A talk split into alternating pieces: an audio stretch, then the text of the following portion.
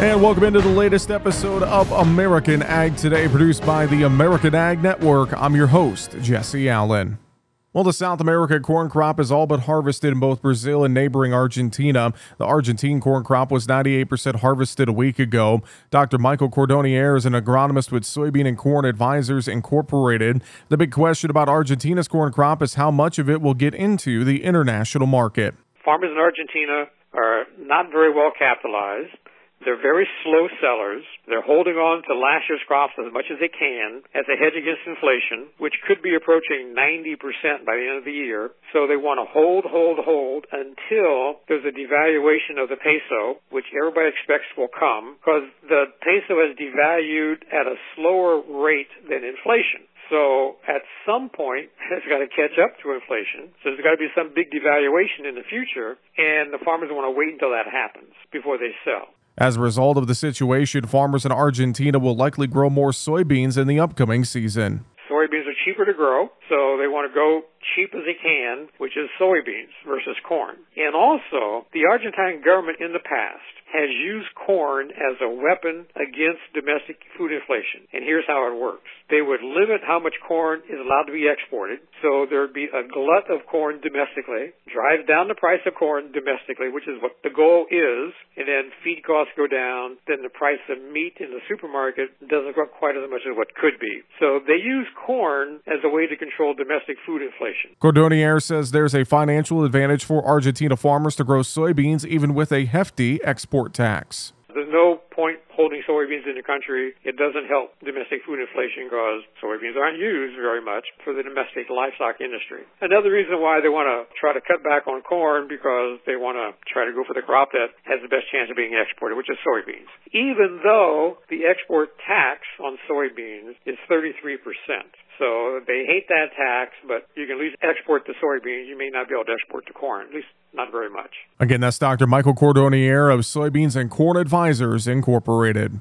The Fertilizer Institute is grateful to members of the Presidential Emergency Board who listened to rail carriers and their labor unions amid their contract negotiations. The PEB offered measured recommendations on a pending contract agreement between the two. Both sides have until September 16 to evaluate the PEB's recommendations during a mandated 30 day cooling off period. The board's recommendations include general wage increases and service recognition bonuses worth $1,000. The Fertilizer Institute president and CEO Corey Rosenbusch says, quote, uncertainty of this nature is yet another disruption in an already complex environment for farmers, so a speedy resolution is paramount. Over half of all fertilizer moves by rail every year throughout the United States, and the timeliness and reliability of fertilizer shipments are absolutely critical, end quote. He also says if the farmers can't get their fertilizer in a timely manner, it results in lower crop yields, higher food prices, and more inflation for America's consumers. The U.S. Energy Information Administration says renewable diesel production will surpass biodiesel production in the country in October. The EIA's team lead for petroleum and natural gas modeling says they're seeing continued growth on the renewable diesel side and stagnation to slight shrinking on the biodiesel side. Western Producer says renewable diesel capacity was estimated at 1.92 billion gallons per year in May, up from 1.75 billion gallons in January. Biodiesel capacity was estimated at 2.22 billion gallons, down from 2.26 billion. Many of the traditional oil refineries in the U.S. are being converted to renewable diesel plants. The EIA estimates that 440,000 barrels per day were converted to renewable diesel in 2020. Expectations are that another 660,000 barrels a day will be converted to renewable diesel in 2022. The agency says it's already prepared an article for when renewable diesel surpasses biodiesel production, which it expects to publish in October.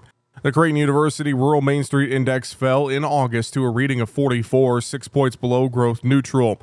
Dr. Ernie Goss, economics professor at Creighton University, says it's the fifth straight month of a declining index. One area of the index showing a surprising decline is farm equipment sales. For the first time in a couple of years since the pandemic, the farm equipment sales move below growth neutral. What we're seeing there is farmers are just buying used equipment, delaying purchases now, just unsure of the future with ag prices still strong in terms of agricultural commodity prices. What they're getting for their grain and livestock is still pretty strong compared to years ago, but it's certainly weaker than it was earlier this year. Still above last year, but again, a lot of caution among farmers, and the bankers are reporting that uh, caution. While falling commodity prices are a big concern, interest rates are another challenge, causing farmers to be more cautious with spending. Farmers are borrowers each year for operating loans and also for purchase of farmland. Those rates are going up and they're slated to go up even more. That's an issue. Also, supply chain disruptions. The bankers report that supply chain, there's still disruptions, there are still delays. And finally, labor shortages out there in the rural Main Street economy. You're still seeing difficulty finding and hiring those workers, whether it's in the rural Main Street businesses like hospitality, restaurants, the the dealers of farm equipment, all those, and the farm itself, seeing the lack of supply of workers coming available to do the work out there that's needed to be done. Again, Dr. Ernie Goss of Creighton University in Omaha, Nebraska.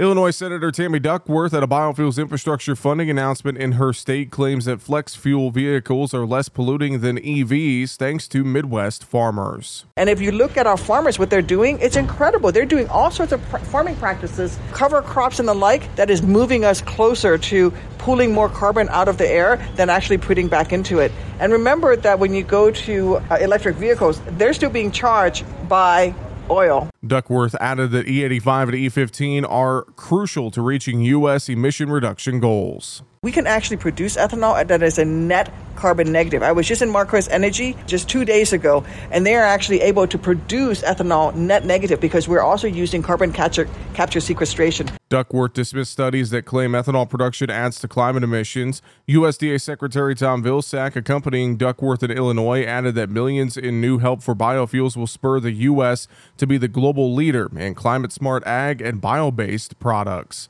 And lastly, here on American Ag Today, the National Cattlemen's Beef Association, the American Farm Bureau, and other members of a coalition applauded an appeals court decision allowing intervention in a case regarding gray wolves. The Ninth Circuit Court of Appeals will allow the coalition to intervene in the Defenders of Wildlife versus the U.S. Fish and Wildlife Service and defend the previous administration's delisting of the gray wolf.